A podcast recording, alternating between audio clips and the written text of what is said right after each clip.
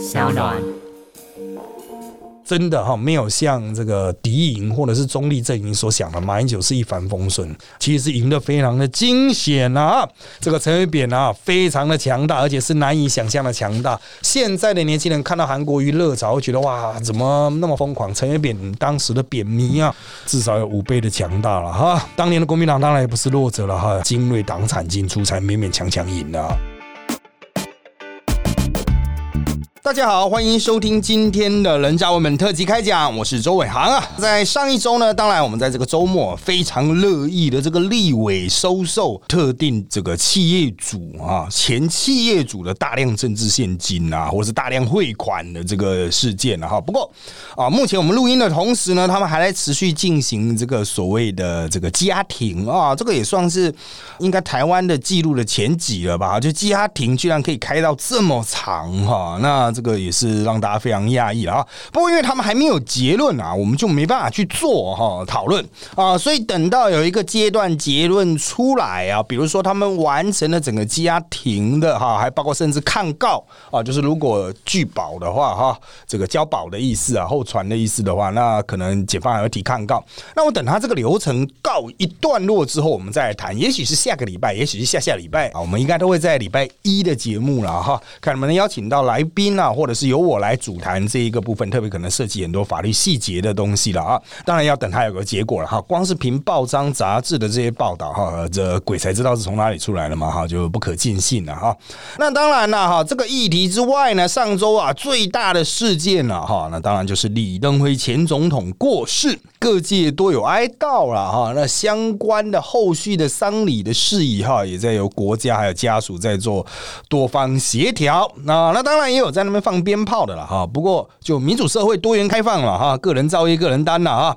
那当然，我们回归比较政治的层面了哈，就是李前总统啊，虽然近年已经退出这个政坛的第一线了哈，可能一些身体上的因素啊，也不太出来讲话了哈。但是呢，他还是能够以间接的方式来影响台湾政治了哈。所以在这四十年来哈，他这个风起云涌的四十年了啊，这个政坛也吹起了一股怀旧风。的感觉啊，就是四十年来曾经跟李前总统一些交汇，甚至像彭明敏之政啊，哈，这个也是前总统候选人，他也出来写了一篇他跟那个李前总统的交汇啊，引起了非常多的反响啊，大家都在讨论啊，以前和李登辉的互动。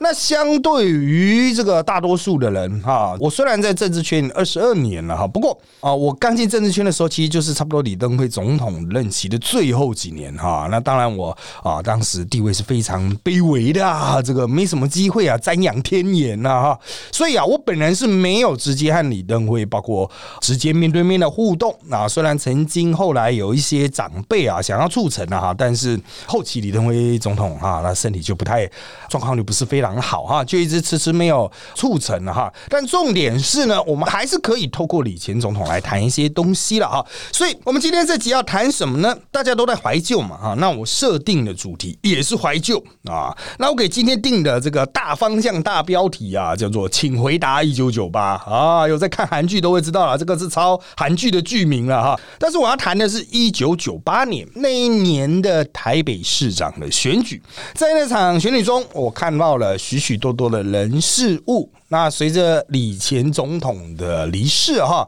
往事又历历在目了啊。那有些部分呢，当然我早年呢，那个十几二十年前嘛，就已经把它以文字的形式记录下来，也许更加准确啊。不过经过二十年之后哈，这个又在政坛打滚的这一些啊时日嘛哈，这个多多少少又有一些新的想法了哈。今天就第一次来谈这些啊新的想法、新的感想的部分。那如果完全没有接接触过这个相关资讯的朋友啊，可能会觉得今天的内容有点猎奇吧？哈，我们就回到一九九八年来谈当年的那场选举中啊，我到底看到了什么？一九九八年啊，是这个直辖市市长直选第二届啊。那这一年的六月，我刚从台大哲学系毕业。但我人还赖在学校啊，因为接下来要去读正大嘛啊。那台大那个宿舍就是暑期就是赞助的人很多，虽然没有交钱，都毕业了，你是要交什么钱？但是在那边强行赞助的人是蛮多的啊。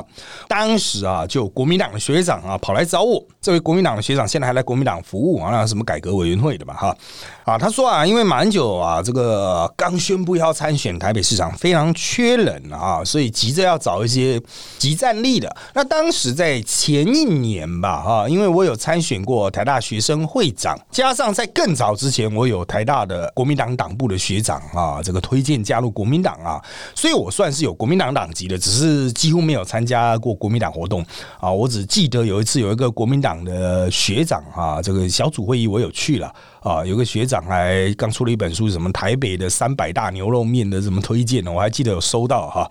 好，不管怎么样，那个时候啊，国民党学长把我推荐进这个总部啊，那他带我去跟我们哲学系啊也是非常知名，后来也是在名嘴圈经常碰面的林火旺老师啊见个面，简单的会谈之后呢，林火旺就带我进总部。我本来以为我会分在林火旺的下面，但是事实上并没有啊。林火旺底下啊其实没什么人，他也绝大多数时间要花在学校。嘛，因为他那个时候还在专任，所以呢，我就被分派到一个新的单位，有一些媒体人、法务部出来的人，甚至情治单位出来的人啊，这个共同的这个指挥了哈。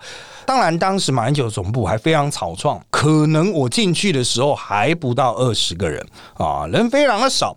那当时哈，我被派到的单位还没有名称，后来这个单位被定名为机动组。讲白一点，就是危机处理的。要讲更深入一点，就是其他组做不出来的东西，我们就会接手做了啊。讲白一点，就是万用雨天备案了啊。一开始的办公室也跟马英九的办公室不一样。当时马英九第一个竞选的办公室，他设在信义路，快靠近这个基隆路口的。地方的一栋办公大楼，竞选办公室设在比较顶楼的部分。那当时我们这个组呢，却是在啊这个比较中间的楼层啊，另起炉灶。所以我们之前有提过所谓二办二办的哈，就是竞选总部花钱在另外成立第二办公室的哈，其实就是来自我们当时的经验啊。因为当时我们也一直想说，哎，要不要再搬得更远、更隐秘一些啊？好，那这个当时我所处的机动组呢，是其实它哈。有一个比较早的缘由，就是马英九从这个法务部长退下来之后，政务委员嘛，哈，政务委员后来因为白小燕案，哈，这个不知为谁而战，为何而战，然后他退下来的时候，其实，在那一段时间，他是曾经想过要选台北市长，所以他就找了六个亲信媒体人组成了最早期的竞选市长的 team。可是后来，所以他突然打消参选市长的这个想法之后，这个 team 暂时的解散。等到他说了两百多次不选之后，这个 team 才要重组，所以。这个 team 哈，虽然组成的成分是比较多元的哈，但是其实早就有合作的经验了啊。那我进到这个 team 之后哈，他们就开始教我一些很基本的选举实务了啊。不过哈，我个人哈，一开始因为他们接收到我的时候就觉得。你这种台大的小屁孩啊，到底是会什么？我就跟他讲说，哎，我选过什么台大学生会长啊。当然，就他们的理解，这是加加久了，不算什么了，肯定要重练。所以一开始我是在竞选总部啊，这个负责的工作就是传真这个记者会的通知给记者啊，每天就在按那个非常古早的传真机的哈，还不太能够群发，还要手动在慢慢慢按呢，专责小弟嘛。那中午啊，就是帮大家订便当。这是我最早期的工作，大概从六月多做到七月多吧。那订便当，你会说里面有学问吗？后来我跟总机哈，他那个时候请的总机非常有经验，国民党的老总机了啊，也不能讲人家老哈，就是大姐姐啊，大姐姐总机了啊。他教了我很多技巧，我才了解啊。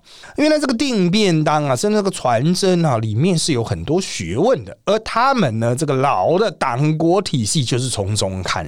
比如说，你是订便当有没有智慧？我们现在很多人订便当都是直接付潘达，都叫就来啊。这个付潘达不受控嘛，他爽早来就早来，晚来就晚来，摔车就摔车啊。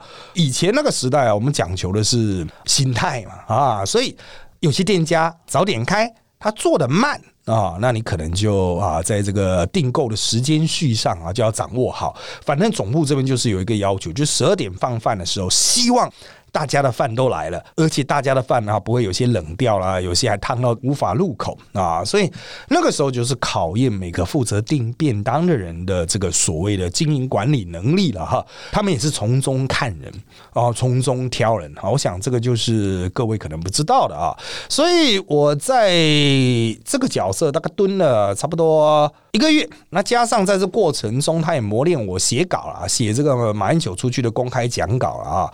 那这个两方面并行的状况下，大概过了一个月，他们觉得啊可以了，就把你提拔上去了哈，去做这个马英九的随行的随护。那在讲那个随护之前，我刚刚漏讲了这个文稿的部分。那我们现在哈照顾新人都是非常温和的啦哈，就是稿子写的不好，我们就拿一份示范的哈给你啊，请你看看，然后这结构是怎么样，以后你应该怎么写啊，从头教起啊！不管你是新闻系啊、大传系毕业的啊，或者是完全外行人，我们都从头教起了哈，一步一步来了。在当时呢啊，那个写的不好哈，就就扔掉，拿去给长官，长官都说：“哎，为什么桌上会有资源回收呢？”啊，这个他直接都完全不留情面啊，哪里写的不好他都不会讲，就算长官觉得可以啊，递给马英九，马英九可能也是一个字都不肯讲。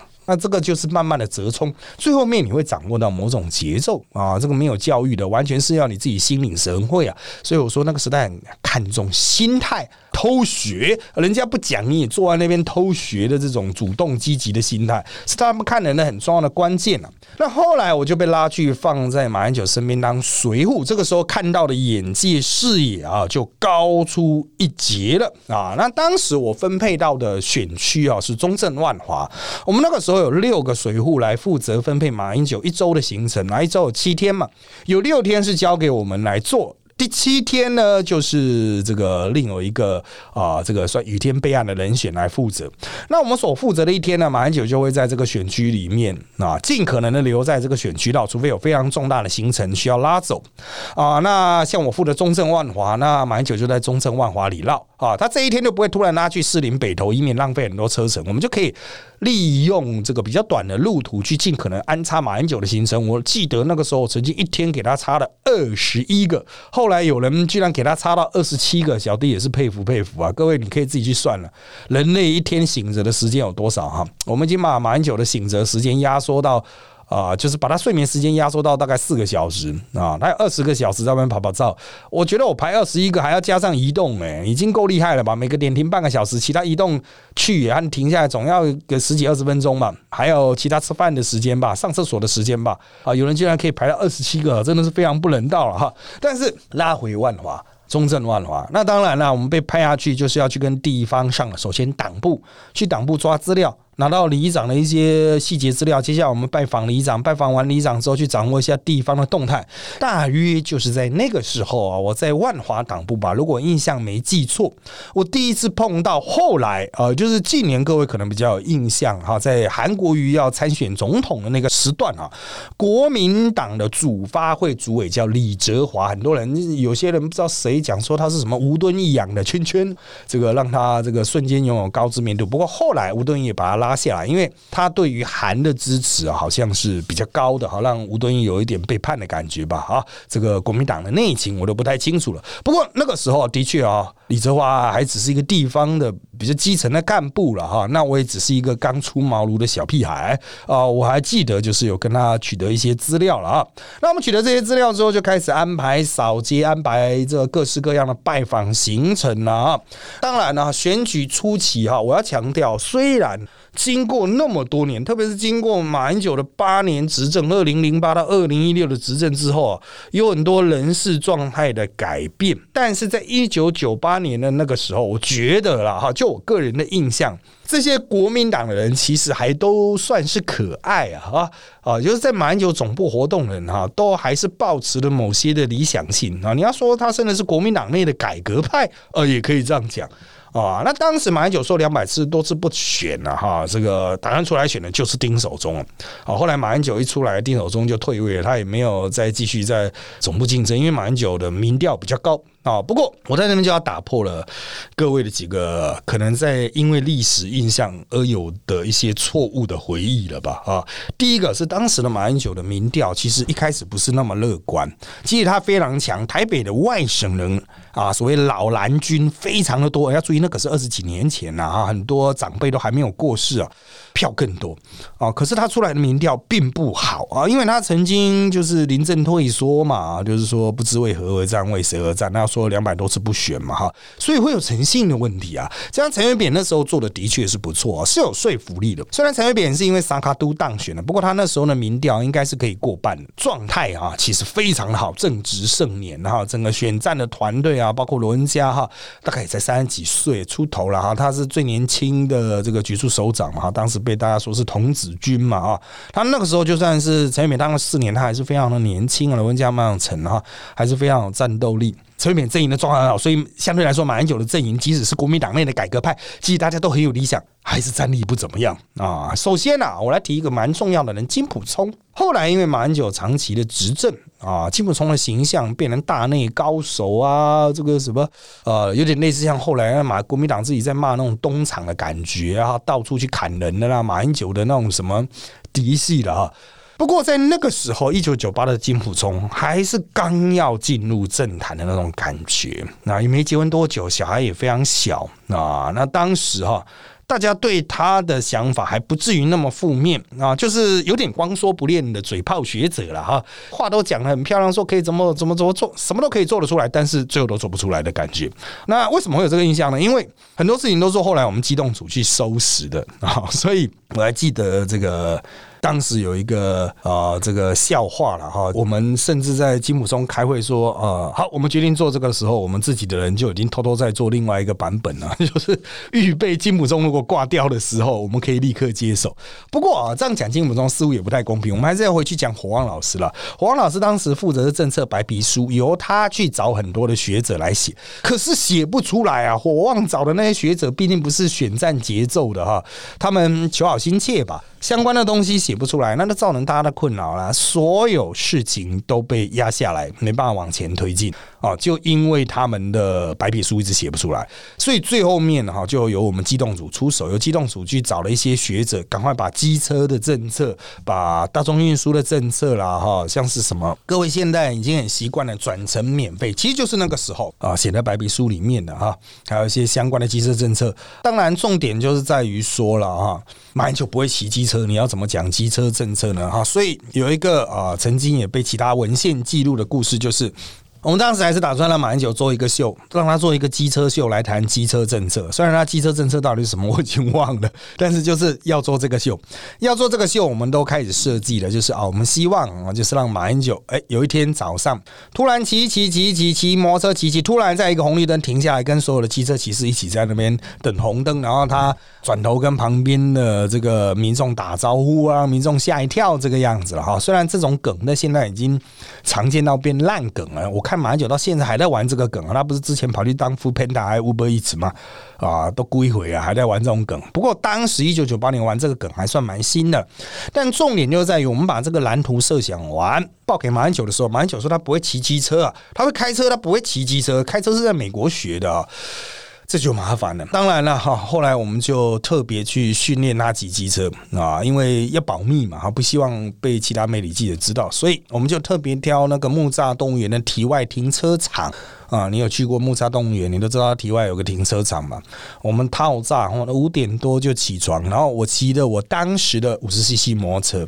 还准备安全帽哈，就这个马英九的随扈就把他载到那里了，那就两车的随扈加他就下来哈。以前出去也是大队人嘛，然后呢，我们就这个也不是三娘轿子了，就一堆保姆啊，看的马英九哈，就在那边教他怎么发动、怎么骑啦哈。那马英九就自己一个人在这个停车场那边沿着那格子绕来绕去啊，所有的这个随扈就无聊嘛，随扈就是警卫哈啊，就什么或站或坐或聊。结果没想到啊，这个奇奇吧，马英九可能觉得是没什么挑战性吧啊，觉得很简单啊，哪有什么难度呢？啊，他是骑骑骑骑哦，我也顺便提醒一下，五十 CC 当时你只要有汽车驾照都可以骑了哈，现在应该也是了啊，所以我们是给他五十 CC 来骑，就可以避免啊，他没有那个啊重型机车驾照，他就骑轻型的就好哈。好，他就这样子在那边练习骑啊骑啊骑的，就从那个斜坡就自己一个人骑走了啊。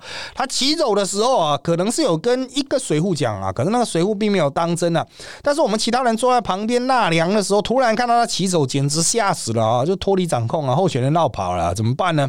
大队水户就赶紧冲出去啊，都跳上车去追他了。然后一方面呢，留下来的几个警官水户都匆匆忙忙通知，为什么？因为他已经练习练到早上的通勤时间了。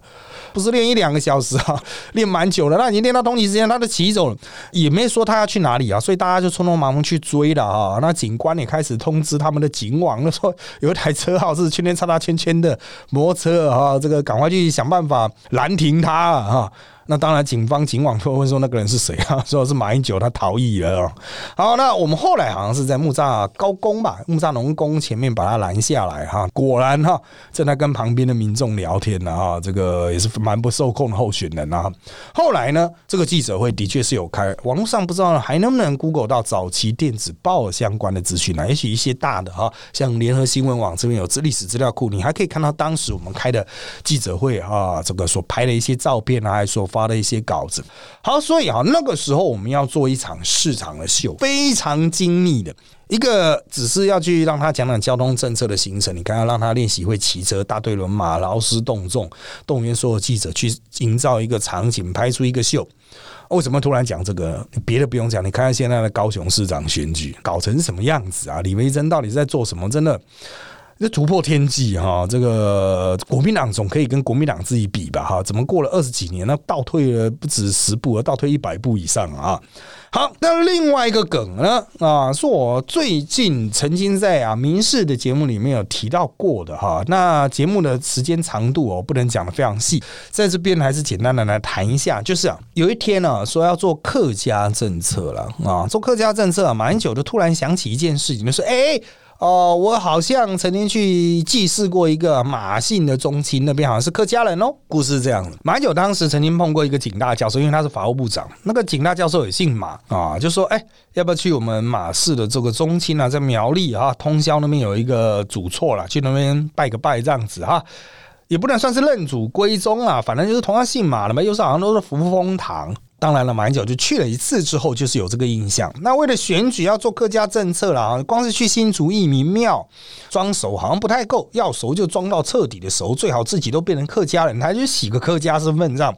所以呢，这上面就交办下来，就说哎有没有人是苗栗人呢？我就举手了，我苗栗人。他就说交办给你了，说这个老板啊，就马英九说他曾经去过苗栗的一个马家庄哈，主持拜拜。我们现在牵一条线啊，看你们能把它重新。找出来。哇，这个在没有 Google 的年代啊，注意呢，一九九八，这可是个不好解决的挑战啊！所以一开始请我的家人先去大概了解一下，后来接着我就趁一个假日啊，我亲自啊，就是骑摩骑的摩托车去找，果然给我找到了。当时啊，苗栗的马家庄啊，还是非常穷乡僻野，那房子的话还是土卡土那一种，到处都是杂草竹林，真的是非常的原始啊啊！那当然我自己的主厝就隔一个山头了哈，我。自己周家的祖先是隔了一个山头，所以也是差不多的环境啊。后来才改善。好，那当然去到那边之后，我们就牵了一条线喽。马英九就这个成功的跑去当地装熟啊。之后开始就说啊，我有去苗栗马家庄祭祖啊。好了，后来选到总统之后啊，刘振华在那边盖个马家庄嘛，什么马粪馆啊，后来又变成什么苗栗农产品的这展售馆什么，现在要怎么经营也不知道了哈。这个风潮都过了嘛哈。但那个是后话不管，反正那个时候我们当时也是用这个方式去那边热热闹闹去做了一个客家的秀。好。讲这点，同样是要告诉你们，当年我们要做一个选举的秀，这个是有多么的辛苦。那至于政策面呢，很多人觉得国民党不讲政策啊，但是其实国民党内部还是有很多政策说客、政策折冲了啊。接下来我们就讲一些比较深入的政见。直到现在哈，奥尔斯啊，这个都市这个改革的倡议的团体奥尔斯啊，那像彭阳凯啊，他仍然是非常活跃。不过早在一九九八年，其实啊，马英九就已经接触到彭阳凯，还有后来哈，当时原属也是跟奥斯在一起，但后来就加入这个马英九市府担任民政局长的林正修。那当时我们就接触过他，不过他们就是以专家学者的方式来提供建议啊，甚至来游说。游说什么呢？就是马英九阵营里面当时。有两批人，一批是主张松山机场迁移，一批是反对松山机场迁移。不过那个时候还没有直航哈，这个两岸直航用松山机场直航，那是马英九二零零八哈，还十年之后当时松山机场就是只有离岛线哈，也没有国际线，要飞不飞的状态。所以这奥斯啊，他们就哇，我看他们还拿非常大的图哈来这个竞选总部的神秘的地下室摊开。当时马英九的竞选总部在大安森林公园对面，后来是银行啊，也当过车商啊，我不知道现在是什么。那在地下室里面呢，啊，这个奥斯的人就那边打开很巨大的地图，我记得还是立体图吧，啊，就在那边说明跟马英九说明说啊，如果松山机场迁建，我们可以做什么，可以空出多大的腹地，讲的哦。那个时候马英九，我觉得是他是已经被说服了，就是要走松山机场迁一派。但是哈，事过境迁啊，经过后来的一些人事变化，两岸关系啊等等的刺激啦，后来马英九变成松山机场维护派，甚至是松山机场扩大派，就是不止不能拆啊，还要扩大使用啊，两岸直航机场啊，国际机场等等啊。这个是福是祸哈，是好是坏，当然还是有很多专业的讨论了。不过讲到这边，我突然想起来啊，当年啊林正修第一次要来谈的时候哈，就是因为他们总觉得进国民党这边谈不太光彩吧。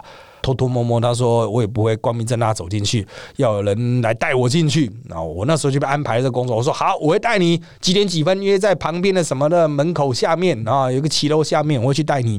结果后来我忘了，等我想起这件事情的时候，已经二十分钟以后，我匆匆忙忙去接他。那天还下大雨，就像我们录影今天是台风天一样哈。不过林正修哈，大人不计小人过啊，还是很愉快的进来说明了哈，这个当年的这个相关的一些回忆了啊。再回到我的个人的工作。了哈，那当时我安排马英九一天的行程，那我们大概早上四点多就会去准备啊，不是去去找他了，四点多就准备。那马英九大概是四点半起床，那他到底几点睡？我们等下会讲到。那我们就去准备他家楼下站班了哈，就是我们一天会出去，通常都是两台车厢型车一起嘛哈。那我是在主车，那还有一车是其他的副车随众会在那边，那大家就会在那边集合啦，会有大的随行秘书哈，那也是后来有点知名度的这个政府啊，这个还还在台北市府柯市府的时代都还在啊，就陈庆安啊，这个还有随护啦、摄影师啦，好，最近柯文哲的摄影师好像跟他闹得不太愉快，我们当时有摄影。是也是随车，再来就是我们这种提包包的小弟了哈，我们会跟马英九同车啊。好，那我们会去准备张罗马英九的早餐，买报纸哈，就是各种报纸各买一份啊。马英九早餐都非常固定的哈，就是每天甚至买一样给他，他也不会抱怨，就一个甜的面包，一个咸的面包，再一个脱脂牛奶，天天喂他吃一样的都没差。那五点半的马英九就会下来，这是通常应他比较早的这个行程了哈。如果要更早行程，就更早起来。那下来的时候会把他一天需要的衣服和装备啊，比如说有时候去哪里要需要弹个吉他了哈，哦就放上车，然后我们就开始一天的行程，从早上。公园市场的拜票啦，哈，上午的这种各种里长的行程啦，下午可能去公祭啦等等的，中午就是有中午的用餐，有的是喜宴，就是这样一整天的跑下来。那晚上可能有造势晚会，或是有些大型活动，送他回总部大概九点十点多吧，开完会送他回家，可能都十二点半了哈。那讲到这个十二点半，我突然想到一件事情，就是有一天晚上送他回家的时候哈，金普聪同车，那因为我当时已经是正大的学生了哈。那我车子就扔在，因为我是早上嘛，啊，那我车子扔在马英九他家楼下，啊，所以我也要跟他一起回家。那我就搭了马英九的主车，金普聪也挤上来，我们就在车上闲聊了哈。先聊到什么呢？啊，马英九都说哇，选举以来都没办法看电影啊，最近有什么好看的电影啊？啊，那基本上说有了，最近有一部叫什么《心灵捕手》的吧，而是讲说有那种扫地的清洁工把大学教授电爆了的故事了啊什么的，讨论的是津津有味了哈。那，马英九本人呢是有点遗憾，他说啊，要是没有出来选这个局了哈，这个就搞不好就可以好好看这个电。影了哈，不知道他到现在到底看了没有哈？因为他当时是有点不屑，他说啊，这种电影要故意拍给要让学生爽的啦，啊，看那个清洁工店教授哦，就是爽这样。好，那不管怎么样哈，当时的气氛至少是蛮愉快的啊，也可以感受出来马英九的一些价值观啊。那个时候台湾有一波蛋挞热，当然后来近年有一波蛋挞热，不过那是加盟店的，当时是台湾陷入那个蛋挞疯狂哈，这个大量蛋挞店。同时开业，所以我们有时候出去跑一整天的行程，就会碰到那些在地人是很热情啊。那他蛮久来了，送你一盒蛋挞，靠要一天跑二十个行程拿，二十盒甚至拿到三十盒蛋挞，怎么办呢？马上就本人也吃腻了，所以我们就一直吃啊。我们助理一上车都开始拼命狂吃，吃到最后面真的快吐了 哦。但是又不能拿去丢掉，因为都是这个居民的爱心嘛，就是这个社会贤达们的爱心嘛。这第一点。通过这个事情，我想了一件事，就是有时候我们吃这些东西就饱了，或者是我们趁马英九下去。跑行程的时候就去偷吃东西哦，因为他有时候进去人家屁事密谈嘛，我们就趁这个时候去旁边的摊子立刻坐下来先吃饭。所以马英九没有看到我们吃饭，那我们当然会帮他准备中餐。有时候中餐就在车上，很快的五分钟吃完，然后就买一个排骨便当，他的客啊。那他有次是吃排骨便当吃到一半，突然问我们说：“哎，那你们吃了吗？”啊，那那个时候我们就因为可能当天忙吧，我们说没有没有啊，就等你啦哈，等等你下一拖你进去，我们再吃啦。我们大家就是说没吃这样子啊，他就北送，他就一整个不爽，他一整个不爽什么意思？现在立刻停车啊，那旁边便当店立刻给我买便当。哇！你们五个人就立刻给我在车上吃，我就赶快匆匆下去，匆匆马上下去吃。他在那边生气，说：“他说说你们怎么可以这样子啊？不吃饭，为了我不吃饭，这样不行，偏执狂。其实我们并没有一定要那个时候吃了哈。好，那当然，个人他宝先生还有一个回忆了，蛮久啊。不能周美青后来的总统时期啊，蛮醒目的啊，有很多人讨论他的言行。我个人认为，周美琴其实在人格上哈。的确是个不错的人啊，那甚至比马马英九更讨喜哈，有所坚持了，也没有像马英九这样子优柔寡断啊，就各种方面。不过有一次哈，我印象很深，我们要回纪元总部的时候，我们从旁边的小巷子要切回纪元总部的正面，然后让马英九下车。不过我们从旁边的小巷子在切的时候呢，前面突然就有人站出来啊，在巷子中间稍微挥手这样子，然后我们站在车前的水户就说，呃。鲍尔马先生啊，鲍尔马先生，呃，您夫人在前面对您挥手，这样子，我们要在这边下车吗？然后马英九看了一眼，立刻就是对这个司机说：“啊，那我们从地下室下去好了。”好，装作没看到一样，他就赶快从地下室下去了，可能有点怕他夫人吧。好，那当然了，这个是跟马英九的部分呢。接下来我们来谈一下其他国民党的政治人物嘛。啊，我们总是要讲一些回忆的部分。首先，吴伯雄。吴伯雄，各位哈，这个对他的了解啊，哈，可能搞不好还比较知道他儿子吴志阳啊，年轻一些的朋友。但吴伯雄当时的辈分地位是非常高的，我还记得他曾经办过一场媒体的宴会，是在。一家招待所，党国的招待所，藏在一栋大楼的地下室吧，要用神秘的电梯按钮才能进去的哈。他邀请了非常多的媒体记者朋友一起与会，在那边吃吃喝喝，其实就是拉拢媒体了。那当然，我们作为总部小弟，我们也去帮忙了哈。我记得印象最深刻是在席间啊，他拿出那个现在已经很普遍的那个绿瓶的台湾生啤，跟大家说哈，哦，这是我们国家哦新出的啤酒，让大家品尝一下。啊，这个印象很深刻，就是第一次喝到那好像保温期只有七天还是十四天的台湾生啤，就是在那个晚宴啊，逐渐啊，这个党国余威了。那另外是连战啊，其实连战那个时候已经下行政院长了，当时就是个纯副总统，准备要选总统了啊，所以还是很威啦。我们在我们心中，他也不是现在的阿斗这种废物形象啊，他之所以让你感觉的废，是后来的总统参选行程跟宋楚瑜比较啊，当时还是蛮威的。深不可测的一个副总统了哈，我对他印象这个其实不深啊，倒是有一次哈，这个马英九已经到了一个行程要下车之前，哎，连战突然打电话来，马英九在车上跟他讲话，那我们就下去先跟来迎接里长说啊，这个不好意思，不好意思，这个高层来电啊，我们也不好意思说连战来电了，怕害连战得罪人这样，啊，里长就在外面也不爽，然后什么乡亲都已经来了，在那欢迎，那鞭炮都放了，为什么还在车上啊？就起了一些争执这样子啊，那那我们就在车外不断的道歉。马英九在里面跟连战讲讲什么呢？我猜应该是站台啊，就是马英九在协调这些人来站台。各位觉得说，哎，同党的不是站台很自然吗？我有没这么简单啊？这个人家要不要来站哈？你需要事前致意啊，事后致谢了哈。里面眉眉角角非常多哈，所以即使是连战这种来站台也没有任何票，甚至你觉得票会因此喷走的哈，还是需要好好的招呼一下。好，那除了。这个连战之外呢，再来就是宋楚瑜的。宋楚瑜相对来说就有情有义。当时省府哈，因为被废省的关系嘛，宋楚瑜被斩断左右臂嘛哈，这个接下来就是要。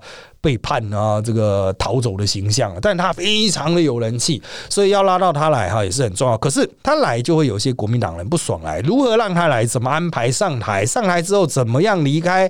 让他不会参与最后面的国民党最后手拉手，这都是技巧。不过我那时候的印象是宋主席的团队非常够意识啊，就是完全配合，单纯就是支持你哈，气度非常豁达。当然过了二十年后，去年选举哦，再次碰到宋主席的。时候啊，他已经变成慈祥的老公公了，拉着我说啊，伟航啊，怎么样怎么样啊，讲了十几分钟了啊，内容都是这个赤壁怀古等级啊，哈，当然就。不可同日而语了。不过形象真的差很多。对现在年轻人来说，哈，宋主席就是每四年出来选一次总统的人嘛。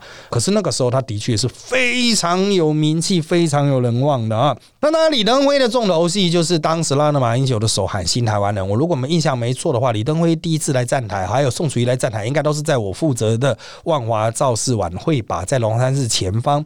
那会选在那边拉的手喊“新台湾人”也是有理由的。啊，就是因为是万华龙山寺前面啊，这个利用李登辉在本土派中的影响力，帮马英九做最后的推波出来。其实老李本来就会出来，可是重点就是在于说要把它发挥到什么样的作用。其实马英九总部也一直在苦思啊，你会觉得说马英九的外省人身份在台北可以拿到很多票，但也因为他的外省身份呢，在台北就是拿不到一些票。如何松动陈元扁的防线，就算拿走一两万票也好，这个打出李登辉牌就非常的关键啊。不过。最后面哈，的确。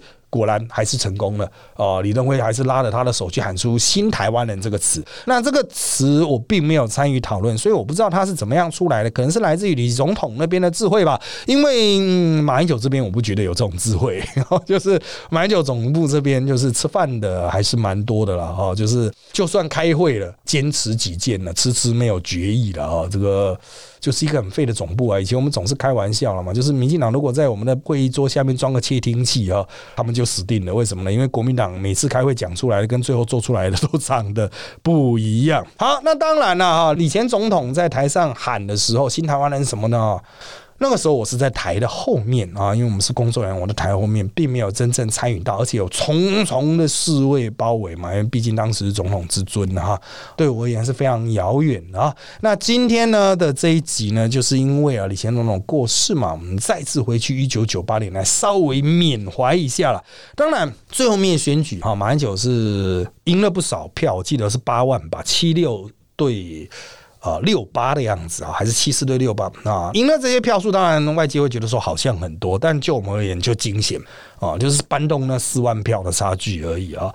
那这个李登辉的影响的确是有的。最后面哈，这个我还记得有一天我们要出去跑行程的时候，我们所有人就是那种啊，像侍卫队夹着马英九要让出办公室大门的时候，金普冲在那边拦叫啊，不是声援，他跟马英九说，他拿了一叠最新的民调说。呃，民调领先两趴，三十八比三十六，领先陈水扁两趴。我们所有人都看到那份民调。那当然，这个三十八趴超过我们传统啊，古代民调上面一个心理关卡叫神奇三十八趴哦，就是一对一单挑的选举，你超过三十八趴就赢定了啊。那那个是选举后面呢，也不会出现像韩国瑜这种超级史上超级逆转的啊。那马英九当时看到这个数据，就是说，民调怎么样呢？还是要选完啊，不然呢啊就。头也不回的走了哈，这个帅气了啊！真的哈，没有像这个敌营或者是中立阵营所想的，马英九是一帆风顺，其实是赢得非常非常的惊险啊！这个陈水扁啊，非常的强大，而且是难以想象的强大。现在的年轻人看到韩国瑜热潮，会觉得哇，怎么那么疯狂？陈水扁当时的扁帽啊，扁迷啊，五倍强吧，至少有五倍的强大了哈。当年的国民党当然也不是弱者了哈，还是有党国的大量的资源和资产嘛，精锐党产进出才勉勉强强赢的哈。不到开票当晚哈，其实离心离德了，外面在那边庆祝说啊，这个纪念总部外面在开票嘛，很多人就占据了新生南路在那边庆祝当选什么的哈。在那个大的荧幕后面就是总部，总部旁边地下室的入口，其实我们所有的干部哈在。开票开始的时候，我们就已经回去我们自己办公室，开始拆属于我们自己的机器，把我们自己的电脑、我们自己的东西开开始一一的拆了，装箱啊，开始搬走。就是外面在庆祝，里面就已经在逃难。然后我印象很深的是，我把我所有东西打包好哈，那个时候大概六七点吧，七八点了，差不多快开完了。我出去的时候，竞选总部的那些哈，这个管账的还就在卡在我们那个楼梯的门口。一一检查，就说哎有没有搬我们党产啊？有没有搬那个编号的东西啊？我说没有，你看啊，这都是我的。啊，电脑里面有没有我们的党产啊什么的？我说干，怎么会有？啊，这个有本事你拆开来看呢啊，他他也不会拆，就放我们过了。这我印象非常深刻，就像逃难的最后一刻这样子啊，快上船啊，能不能上船逃来台湾啊的那种感觉啊，大家匆匆忙忙的逃离那个总部啊，就这样结束那个一九九八年。很快的，国民党在两年后就碰到了覆灭式的溃败啊。那李登辉在过世的这一段啊，那也传出了很多当年的消息啊，关于两千年就是。像彭明敏啊，还是谁也说了哈，李登辉到最后一刻仍坚持相信连战会胜选，因为党部传来的资讯民调是这个样子的。我认为党部一定有真实的民调，但是递给李登辉的或是传递相关信息的人啊，可能把这个资讯拦阻掉了哈，就是要制造一个一定非连战不可，绝对不能倒戈去支持宋楚瑜的这种印象。当然那个时候我是支持宋楚瑜的哈，我是在亲宋的那一边啊。那这个。很快的啊，一下又二十年过去了哈，大家都老了，李登辉也离开了啊。那当然，那个时代的人哈，就算是中年啊，到了现在也算是老年了。当时我们是年轻人，现在也慢慢变老了啊。有些人会觉得哇，这个台湾政治在近年转变这么多哈，那个时代的东西是不是已经没有意义呢？我必须要讲哈，那个时代哈，有很多东西放在现在是已经没有任何作用哈，没有任何效果。但是那个时代有一些值得留下来的精神，比如说如何去处理一件事情，把它做得好。其实还蛮值得现代人学习的。不管你是哪一个党派哈，如何把一个事情的细节处理到好，让一些事情看起来尽善尽美啊，不管你代表哪个阵营，这都是一个基本的政治责任吧啊。最后啊，还是绕回我们最近常讲的议题了。我们在政坛就从一九九八到现在二十二年啊，其实有些感叹了啊，当年的许多朋友的确也都因为钱的问题啊。而离开，而消失啊！你讲什么身败名裂的意义都不大哈，只是我们一路看下来啊。的确啊，君子爱财，取之有道了啊。许许多多当年的人之所以离开，不是因为选举的挫败，而是钱关过不了了。好的，因为时间关系，我们今天的人渣文本特辑开讲就到这边喽。现在在各大的 Podcast 收听平台，如上 APP，还有 Apple Podcast，还有 Spotify 都可以收听到我们节目。欢迎大家订阅、留言给我们五颗星，那我们就下次再见喽，拜拜。